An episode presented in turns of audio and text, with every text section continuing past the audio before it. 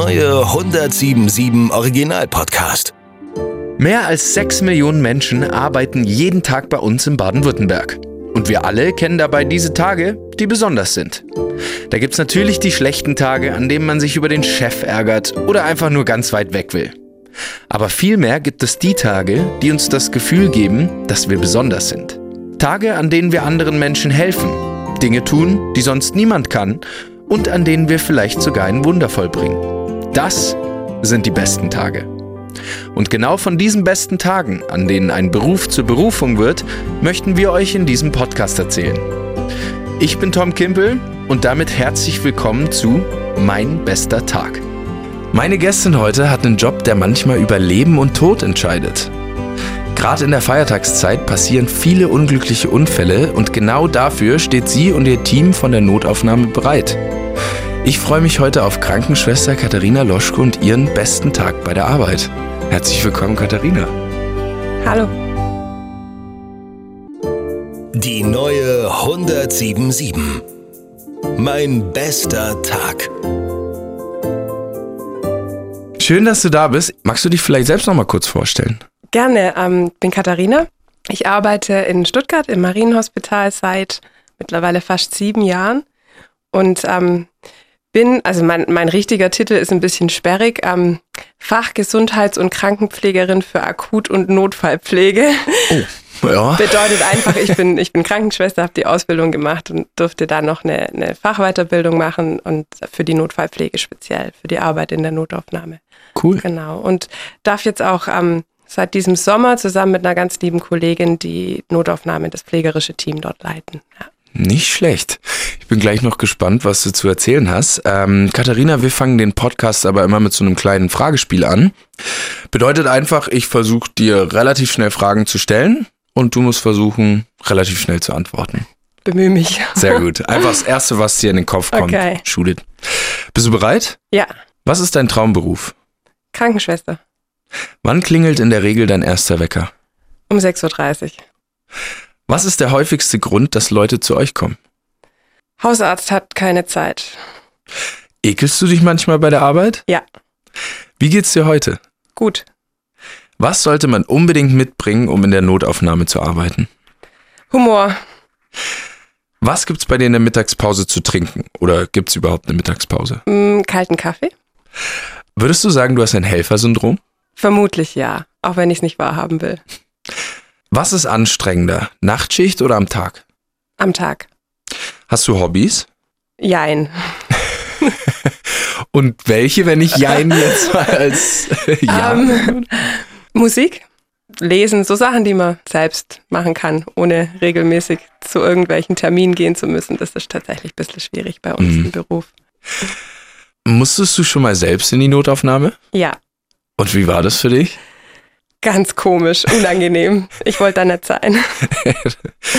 War das dann auch im Marienhospital? nein, nein, oder? nein, nein, nein, nein, nein. Okay, nicht so, dass du quasi reingefahren wirst und dann so, hey Leute, was geht? Nee, nee, nee, nee, Diesmal anders da.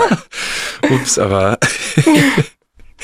Katharina, Krankenschwester oder Arzt sind ja auch immer so die typischen Kinderwunschberufe quasi, wenn man mal fragt, so, ähm, was sie werden wollen.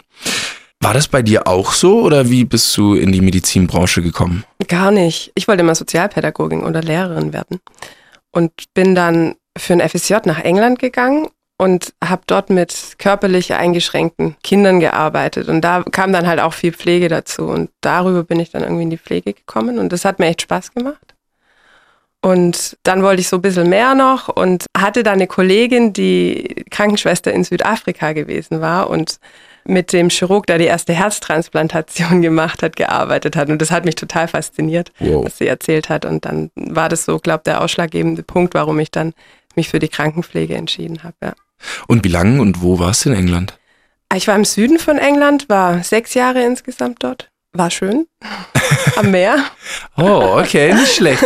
Gibt schlechtere Orte. Aber ne? englisches Wetter, englisches Essen. Nee, es war, war wirklich, war echt eine schöne Zeit, definitiv. Und glaube ich, bringt mir auch jetzt viel, weil ich halt doch ein bisschen einen anderen Blick auf die Pflege habe, wie das, was, was wir hier in Deutschland kennen. bringt dich ja eigentlich nur weiter, ne? Weil Ja. wenn, wenn der eine klare Linie fährst die ganze Zeit, dann ist es schwierig, sich mal umzusehen. Ja. Aber wenn du da dann auch in England warst und gesehen hast, was sie da machen, das ist ja cool. Ist Und die Sprache hilft, die Fachsprache. Echt? Das, ja, klar. Also es sind ja schon viele Leute, die auch zu uns kommen, die, die kein Deutsch sprechen. Dann viele können tatsächlich wenigstens so ein bisschen Englisch. Hm. Und hilft dann schon, wenn man nicht nur sich ein Bier bestellen kann, sondern auch echt so ein bisschen die medizinischen Begriffe kennt. Macht Sinn, stimmt. Ich denke immer, Stuttgart ist irgendwie kleiner, als es eigentlich ist. Das ist eigentlich schon ein Dorf, aber aber irgendwie Dorf. auch nicht. ähm, jetzt gerade ist ja auch die Festtagssaison und was ich so bisher gehört habe, passierte eigentlich immer relativ viel. Corona war ja auch das Paradebeispiel, da haben wir alle mitbekommen, dass die Notaufnahme echt ziemlich überlastet ist. Würdest du sagen, es ist immer noch so? definitiv. Also tatsächlich sogar schlimmer als während Corona. Als Oh. Corona losging, die erste Welle, da hat sich keiner mehr ins Krankenhaus getraut. Das sind, das, was ich vorher gesagt habe, die ganzen Leute, die eigentlich zum Hausarzt gehen könnten, die, die, die kamen dann nicht zu uns, die hatten Angst vor Corona. Also wir waren tatsächlich in der ersten Welle, hatten wir weniger zu tun als sonst. Ach krass. Ähm, und das, also jetzt aktuell ist es tatsächlich schlimmer als zu Anfangszeiten von Corona. Und schlimmer in dem Fall, dass sich mehr Leute einfach verletzen. Also ich gehe irgendwie immer mit dem Gedanken rein, Notaufnahme sind körperliche Verletzungen, eher weniger Krankheiten wahrscheinlich, oder? Nee, tatsächlich eigentlich eher umgekehrt. Oh. Ja, also okay. außer es ist jetzt Glatteis wie letzte Woche. da sind dann schon viele körperliche Verletzungen. Ähm, die allermeisten Leute kommen, weil sie sich auf irgendeine Art und Weise unwohl fühlen. Und das kann dann wirklich, das kann alles sein, vom Schlaganfall, Herzinfarkt bis hin zu einer einfachen Erkältung. Und das sind tatsächlich die, die allermeisten, ja, Ach krass. die gar nicht so schwer verletzt sind. Ah, okay. Sind das mehr Frauen oder mehr Männer? Kann man das sagen? Gute Frage, habe ich mir noch nie Gedanken drüber gemacht. Ich glaube tatsächlich mehr Männer. Ich glaube wirklich mehr Männer. Ja, dachte ich mir irgendwie auch gerade, weil es ist ja, es gibt ja auch diese, den, den Begriff von der Männergrippe, ne? Ja. Und die ist ja äh, viel schlimmer. Da gibt's aber tatsächlich, oh jetzt, das sollte ich jetzt nicht sagen, weil ich es nicht hundertprozentig erklären kann, aber ich habe da letztens einen Vortrag drüber gehört auf einem Kongress bei uns. Da ging es genau darum, dass es das gibt, die Männergrippe tatsächlich. Das hat irgendwelche hormonellen Dinge, die da anders laufen. Oh. Auf jeden Fall empfinden die Männer das tatsächlich wirklich als viel, viel, viel, viel schlimmer und ist vielleicht auch ein bisschen schlimmer. Oh, krass. Die, die Frauengrippe. Ach, okay, ich dachte, das wäre nur Mimimi. Das kommt sicher auch dazu, ja. Da komme ich gleich später nochmal drauf zurück. Über die Leute, die zu dir kommen dann, wegen jedem Grund quasi wahrscheinlich. Aber gibt's bei dir eigentlich jetzt Fälle, wenn jemand bei euch reinkommt und behandelt werden möchte oder muss? Gibt's da Fälle, die du lieber machst als andere? Oder ist es gerade egal, ob jetzt jemand ähm, sich unwohl fühlt vom körperlichen her oder ob sich jemand einen Finger abgeschnitten hat oder irgendwie sowas? Ich mag tatsächlich die nicht so offensichtlichen Sachen, also das Unwohlfühlen lieber. Das ist, geht vielen Kollegen ganz, ganz anders. Die, wenn der Arm ab ist oder so, das ist super toll, da kann man gleich viel machen. Aber mir macht es am meisten Spaß, wenn jemand kommt und du siehst ihn und du weißt, der ist krank, aber du hast erstmal überhaupt keine Ahnung, was hat er denn eigentlich? Und ähm, musst dann so ein bisschen Detektiv spielen. Und das fängt ja bei uns in, in der Ersteinschätzung an. Das ist das, was, was wir Pflegekräfte machen. Wir gucken den Patient an und mischen Blutdruck und Puls und überlegst dann, hm, was könnte der dann haben? Und das geht dann bis zur Blutentnahme. Du schreibst ein EKG, was auch immer und versuchst dir das dann, das ist wie so ein Puzzle, versuchst dir das dann irgendwie so zusammen zu puzzeln. Hm. Und das macht mir eigentlich am meisten Spaß. Es ist wirklich so ein bisschen wie Detektivspielen halt. So vier Bilder, ein Wort. Schauen wir mal, was, was er hat dann quasi. Ja. Und du hast vorher auch kurz in der, in der Schnellfragerunde mal gesagt, du ekelst dich manchmal bei der Arbeit. Kannst du, falls jetzt mal jemand wirklich reinkommt und dem fehlt ein Arm oder so, kannst du das einfach so locker flockig dann behandeln oder bist du da wirklich schon so, ähm, hm, Kollegin, mach lieber mal Mach du. du mal, ich muss aufs Klo. ja, genau. Ähm, ja, kann ich. Also muss ich ja dann. Ich kann dir gar nicht erklären, wie man das macht, aber man, man, man macht es dann halt einfach. Das kennt jeder unangenehme Aufgaben, hat ja jeder mal und das, das macht man dann halt einfach. Da denkt man nicht drüber nach. Und im Endeffekt die allermeisten Situationen, wo ich mich jetzt irgendwie so ein bisschen ekle oder so, sind für den Patienten eigentlich noch viel, viel schlimmer. Mhm. Und ich glaube, wenn man sich das in, in Gedanken ruft, dann ist es für einen selber auch einfacher, das dann auszuhalten. Mhm. Also so quasi, ja, das ist jetzt vielleicht falsch gesagt, aber geteiltes Leid ist, ist halbes Leid irgendwie so, weil dem Patienten geht's natürlich deutlich Ja, schlechter. ja, oder man, ne? man stellt halt seine eigenen Bedürfnisse dann quasi hinten Ja. an. Es ist wieder Helfersyndrom, ja, mag sein, keine Ahnung, aber das hilft. Und dann klar, wenn es um Gerüche geht oder so, da gibt's dann schon Ui. Möglichkeiten, da sich, was weiß ich, irgendwas, ein Teebeutel in die Maske oder ein bisschen Zitronenöl in die Maske oder so. Oh, okay. Ja, Gerüche finde ich auch echt schwierig. ja, das. Schlimmste, das ist echt das Schlimmste. Ähm, was würdest du aber sagen, ist die häufigste Verletzung? Also wenn wir jetzt nur von Verletzungen ausgehen, nicht von den Krankheiten, sondern nur Verletzung und vielleicht auch die häufigste Ursache. Stürze. Also gerade bei älteren Leuten. So ganz, eine ganz, ganz langweilige Kopfplatzwunde. Mhm. Ältere, ja, ältere Menschen stürzen gern und schlagen sich den Kopf an und also so, so eher kleinere, kleinere Wunden. Knochenbrüche, meistens so der Unterarm ist da das häufigste. So richtig, ähm, ja, Oberschenkelhals. Es sind eigentlich immer alles eher so die älteren Menschen, die dann, die dann mit sowas kommen. Zum Glück. Mhm. Zum Glück passiert das nicht ganz so häufig bei den Jungen, aber so eher so die Wunden, die, die blutenden Sachen ist das häufige. Okay, okay. Also Platzwunde und das dann meistens könnt ihr dann wahrscheinlich auch vor Ort versorgen Ja, und die ja. Person dann wieder Ja, heimschicken. Ne? Genau. Also so kleine, kleine Sachen halt. Messer, Messer f- gegen Finger, so, so Geschichten. Passiert Okay. auch ganz gern. Und du bist ja quasi dann auch die erste medizinische Anlaufstelle für die Personen. Bekommst du aber dann auch manchmal mit, wie es bei den Personen weitergeht? Also wenn jetzt zum Beispiel jemand äh, zu euch kommt in die Notaufnahme, versorgt wird und ihr wisst, okay, das ist ein, einfach ein längerer Prozess, sie muss jetzt vielleicht auch Reha machen, die Person. Bleibst du da in Kontakt mit deinen PatientInnen?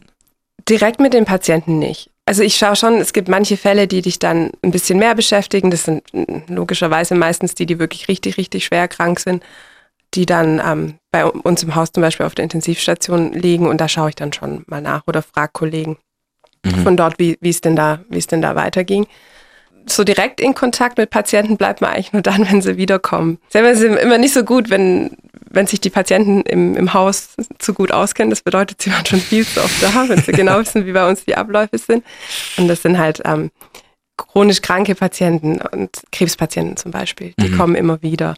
Das sieht man dann schon über, über die Jahre zum Teil dann auch, wie sie halt abbauen. Und ich bin nicht so gut mit Namen, ehrlicherweise. Ich kann mir Gesichter gut merken. Mhm. Namen ist eher schwierig, aber bei manchen, also wenn ich vom Patienten den Namen schon kenne, dann heißt es aber wirklich schon oft da. Ja, okay, klar. Ja, das, Das ist eigentlich dann gar kein so gutes Zeichen. nee, nee, überhaupt nicht. Wobei Ah. es natürlich schon, also es ist schön, also es klingt, schön ist jetzt vielleicht der falsche Begriff, aber es ist schön, wenn man, wenn man die Leute halt mehr als nur, nur ein paar Stunden sieht, sondern Mhm. wirklich das auch über, über einen längeren Zeitraum verfolgen kann.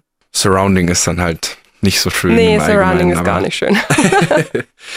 Aber Katharina, jetzt eine harte Frage in Deutschland, so wie ich äh, glaube. Oh je. Ähm, wie viel verdient man eigentlich als Krankenschwester? Zu wenig. Viel zu wenig. Willst du jetzt eine Zahl hören?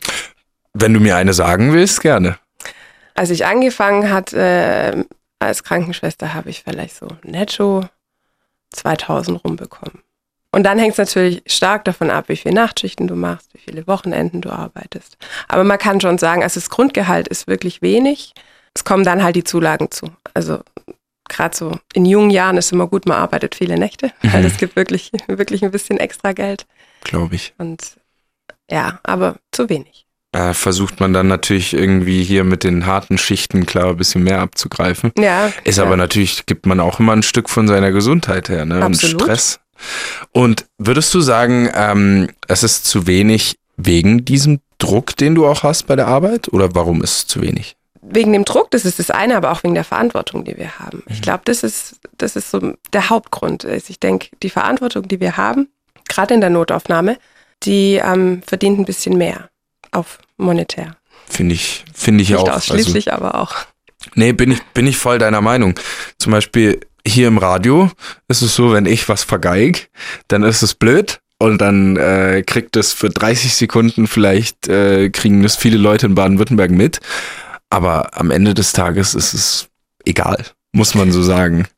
Ähm, bei dir ist es wahrscheinlich nicht so. Das kann schon mal, knock on wood, zum Glück hat es noch keine wirklich schlimmen Konsequenzen gehabt, Mhm. aber klar, theoretisch kannst du das schon. Also wie gesagt, wenn, wenn ein Patient reinkommt zu uns, ist es dann immer erstmal eine Pflegekraft, die den sieht. Und wenn die den, den Patient oder die Patientin falsch einschätzt und wieder in den Wartebereich rausschickt, das kann unter Umständen blöd sein. Klar, klar. Ja. Macht man ja auch nicht mit Absicht, aber Nee. Fehler passieren ja. Und bei dem Druck sowieso, bei dem hohen Patientenaufkommen. Ja. Dann sollte es wenigstens äh, eine angemessene Vergütung geben. Wäre schön, ja. Also Leute. die Leute, die da was machen können. Macht mal. Macht mal. Aus jeder Krankenhausshow kennt man ja so die typischen Szenen. Patient wird auf einer Liege reingefahren, dann rennen alle und alles muss mega schnell gehen. Ziemlich hektisch. Wie viel Wahrheit steckt da drin? Nicht so viel. Okay, wenn du, wenn du mal beschreiben könntest, wie ihr da vorgeht, äh, wenn wirklich jemand zu euch kommt, der mit dem Krankenwagen hergefahren wurde, wie läuft das ab? Also ich liebe Grey's Anatomy und ich liebe diese Szene, wenn die dann alle schon in der Hofeinfahrt stehen und die Ärzte die Krankenwagentür aufmachen und äh, gleich, ja, yeah, what you got und Tohu Babohu. Das ist überhaupt nicht so. Also der Rettungsdienst lädt bei uns selbstständig aus, fährt mit dem, mit dem Patient dann in die Notaufnahme rein. Und dann hängt so ein bisschen davon ab. Also im Normalfall macht man dann eine Übergabe, das ist alles ganz entspannt, entscheidet dann, an welchen Behandlungsplatz der Patient kann, ob der jetzt einen Monitor braucht, weil die Herzfrequenz beobachtet werden muss oder nicht, oder ob mhm. er im Flur, wir haben leider nicht genügend Plätze für alle Patienten, im oh. Flur warten, warten muss. Krass. Und ähm, dann geht man in der Regel relativ entspannt vor. Okay. Kann natürlich auch sein, dass jemand jetzt wirklich schwer verletztes kommt oder jemand wirklich richtig schwer erkrankt ist. Das ist dann ein bisschen anders. Das läuft dann über den Schockraum. Da hat man dann quasi schon ein Team parat stehen, weil man im Voraus meistens der Rettungsdienst ruft eigentlich immer an und gibt uns Bescheid. Mm, okay. Und dann kann man das vorbereiten und dann warten da ganz viele Menschen in diesem Raum auf mhm. den Patienten und das ist dann schon manchmal ein bisschen hektisch. Da wird auch kurz Übergabe gemacht, das sind dann alle ruhig und dann ist das manchmal wie so wenn man Schalter umlegt und dann fangen alle plötzlich ganz wild an rumzuwurschteln und irgendwas zu machen. Das ist dann vielleicht schon ein bisschen wie, im Krank äh, wie in den Krankenhausserien. Ja, okay, krass.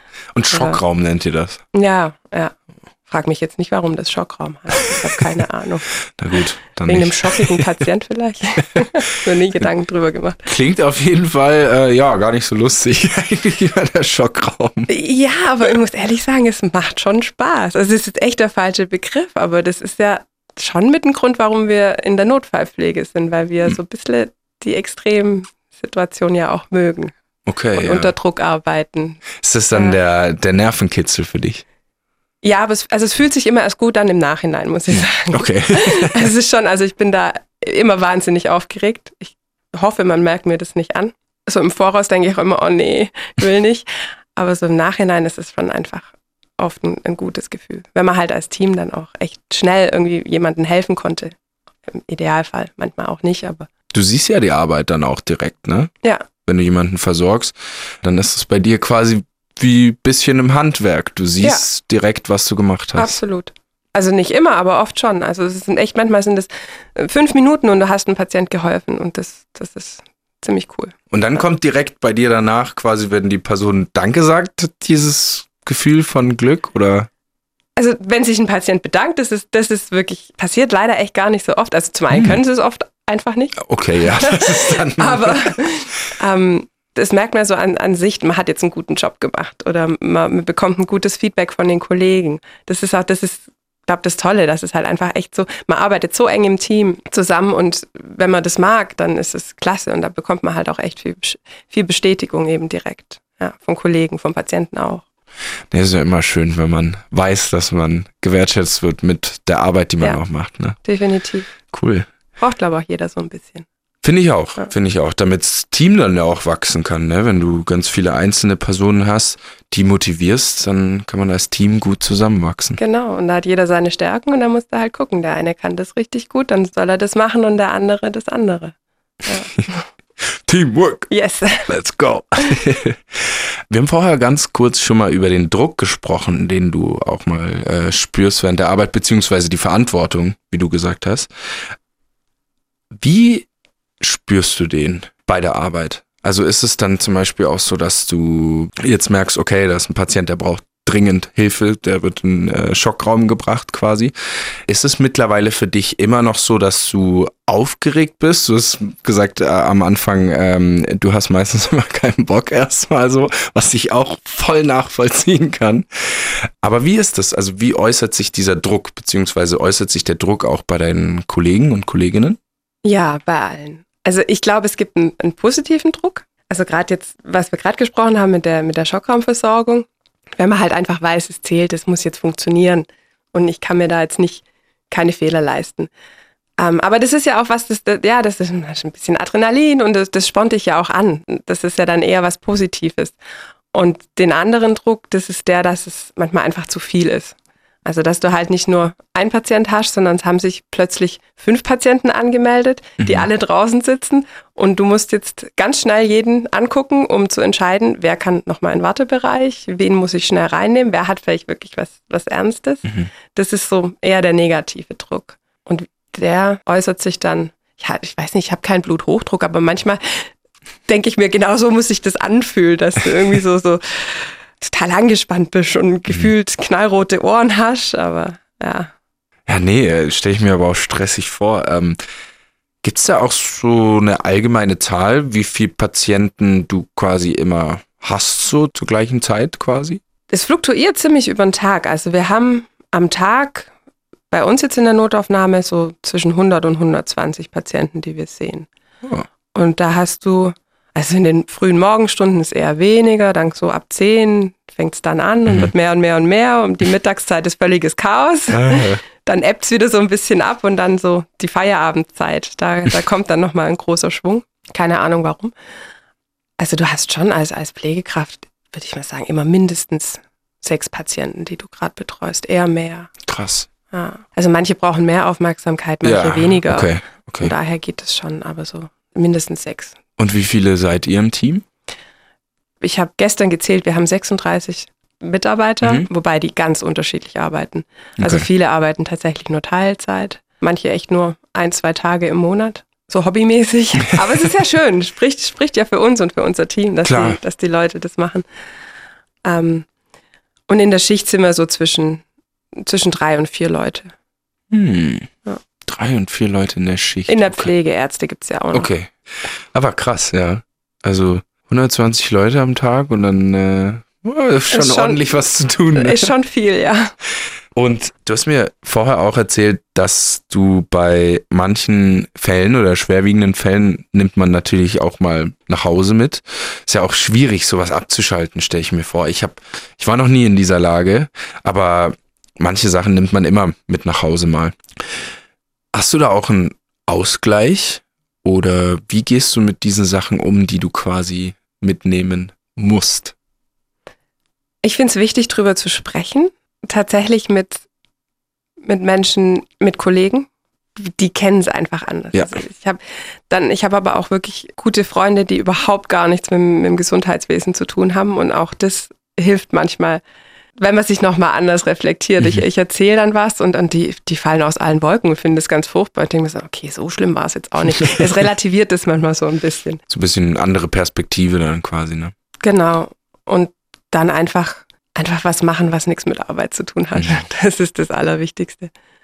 Sei es ein Spaziergang, Bewegung, irgendwas im Garten werkeln oder so. Das hilft. Okay. Also einfach ablenken quasi. Ja. Naja, musst ja dann irgendwo auch sehen, dass es eben auch schöne Sachen im Leben gibt. Ja, klingt jetzt so blöd, aber. Ja, vor allem, du bist ja immer in einem Kosmos, wo Leute krank sind. Ja, ja.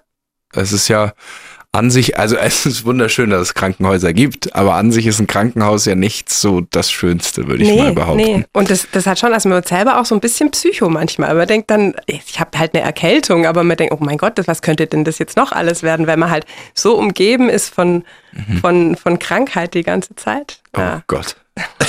das glaube ich. Oh Gott, oh Gott, oh Gott.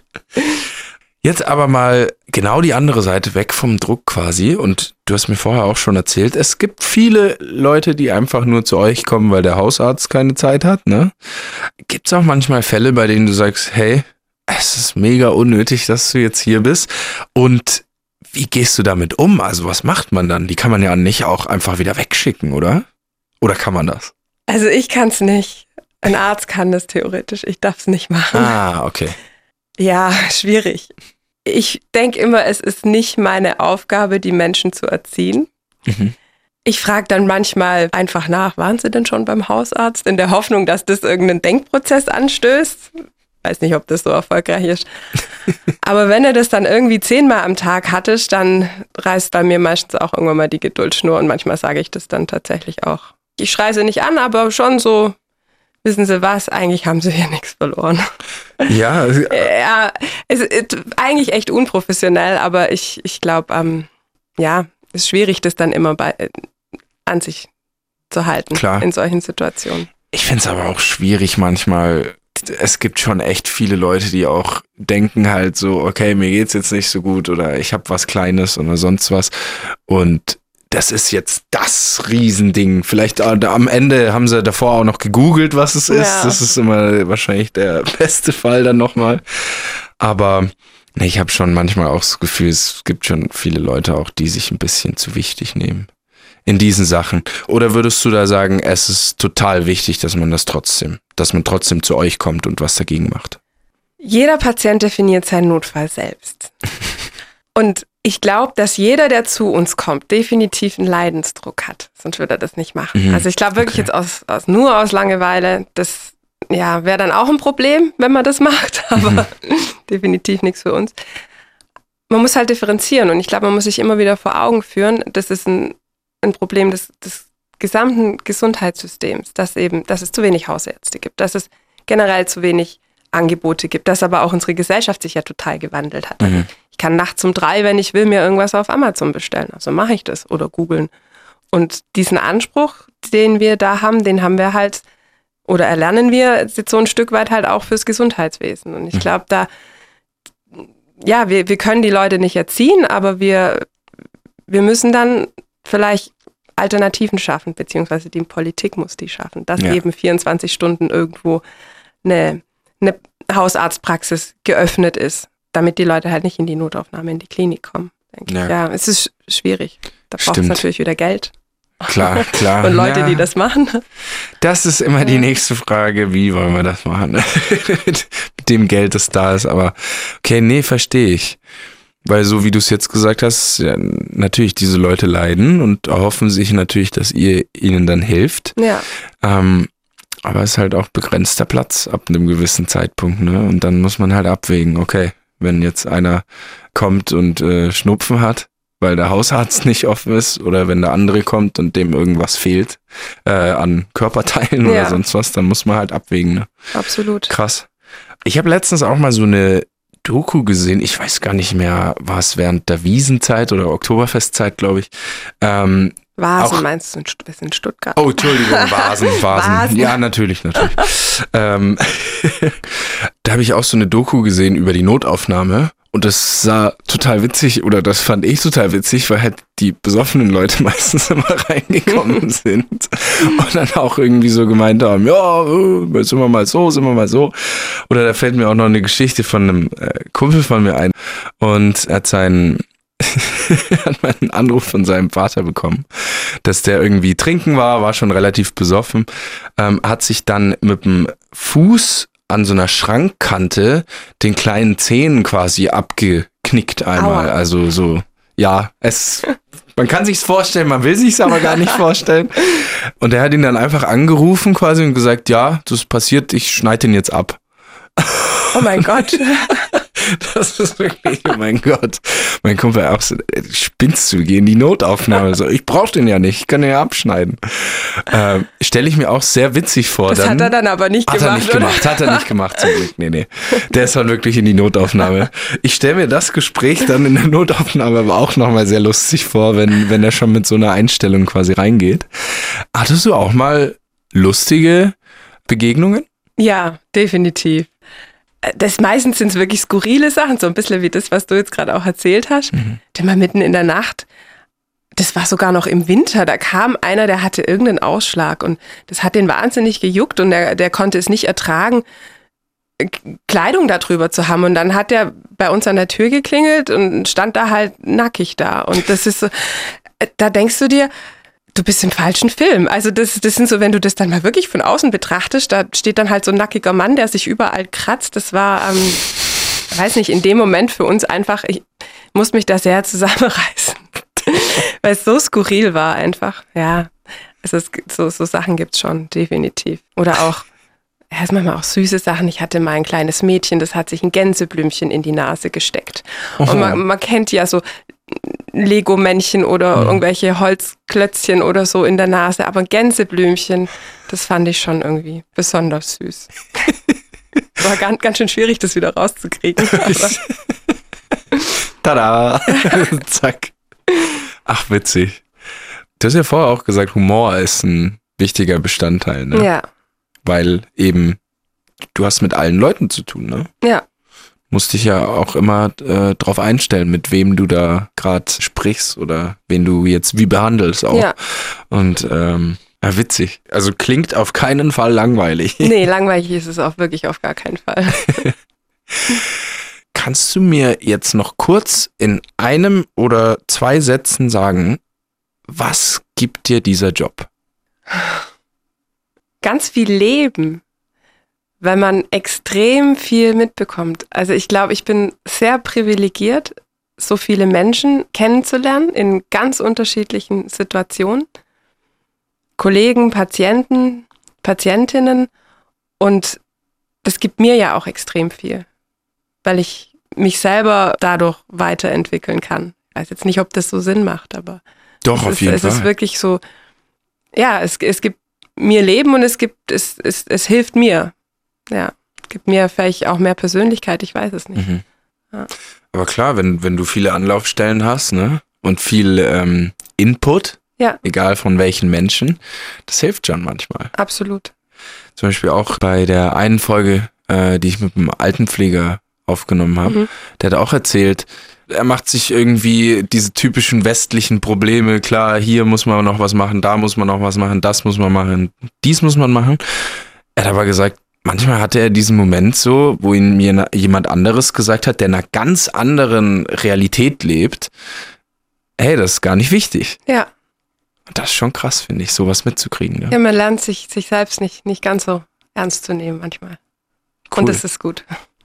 Katharina, vielen Dank schon mal, dass du mir so viel erzählt hast, Sehr so gerne. offen erzählt hast. Und jetzt würde ich sagen, ist es soweit? Erzähl mir bitte von deinem besten Tag im Beruf. Mein bester Tag ist tatsächlich eine Nacht. Und zwar die Silvesternacht. Das klingt jetzt erstmal seltsam, aber ich durfte ein paar Nächte Silvester arbeiten und das waren für mich immer, immer die, die coolsten Schichten im Jahr. Es ist unglaublich viel los. Deswegen sind wir von vornherein, wir planen da immer schon mit ein bisschen mehr Personal. Sowohl Pflege, aber auch bei den Ärzten ist meistens ein bisschen mehr da. Und dann macht man sich groß Gedanken, jeder bringt was zu essen mit und dann ist in der Küche, steht alles voll mit Essen. Sachen, die man natürlich auch kalt essen kann. ist immer praktisch im Krankenhaus. Glaube ich. Und man nimmt sich eigentlich jedes Jahr vor, dass man dann um 0 Uhr hochgeht auf den Hubschrauberlandeplatz, was man natürlich nicht darf. Ähm, klappt aber eh nie, weil spätestens ab 11 Uhr ist bei uns unten die Bude so voll, dass, dass man da gar nicht dazu kommt und dann eigentlich so richtig gar nicht mitbekommt, dass das jetzt gerade 0 Uhr war. Nur irgendwie so die Kollegen im Vorbeigehen frohes neues Jahr wünschen. Und es ist, also es ist ja schon der Wahnsinn, was da los ist. Weil wir, wir haben bei uns im Haus ein Verbrennungszentrum, wir haben eine Hals-Nasen-Ohren-Klinik und eine Handchirurgie. Das heißt, es kommen wirklich die ganzen Böllerverletzungen, kommen alle zu uns. Mm, Die Knalltraumas mit den Ohren, das, die kommen alle zu uns. Die Betrunkenen natürlich sowieso auch. Und es ist echt so ein bisschen wie Fließbandarbeit. Und das kannst du eigentlich wirklich nur bewältigen, wenn du als Team zusammenarbeitest. Und in der Silvesternacht klappt es so gut wie sonst nie. Also da ist wirklich egal, wer welche Fachspezialität hat, da hilft einfach jeder jedem, dass man das irgendwie bewältigen kann. Und das ist eigentlich so das, was es für mich so, so besonders gemacht hat, diese Nacht.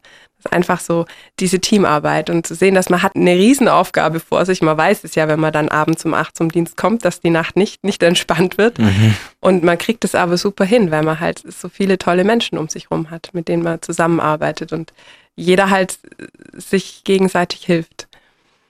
Und dann hast du natürlich auch Patienten, die, ich meine, in Silvester geht keiner freiwillig in die Notaufnahme.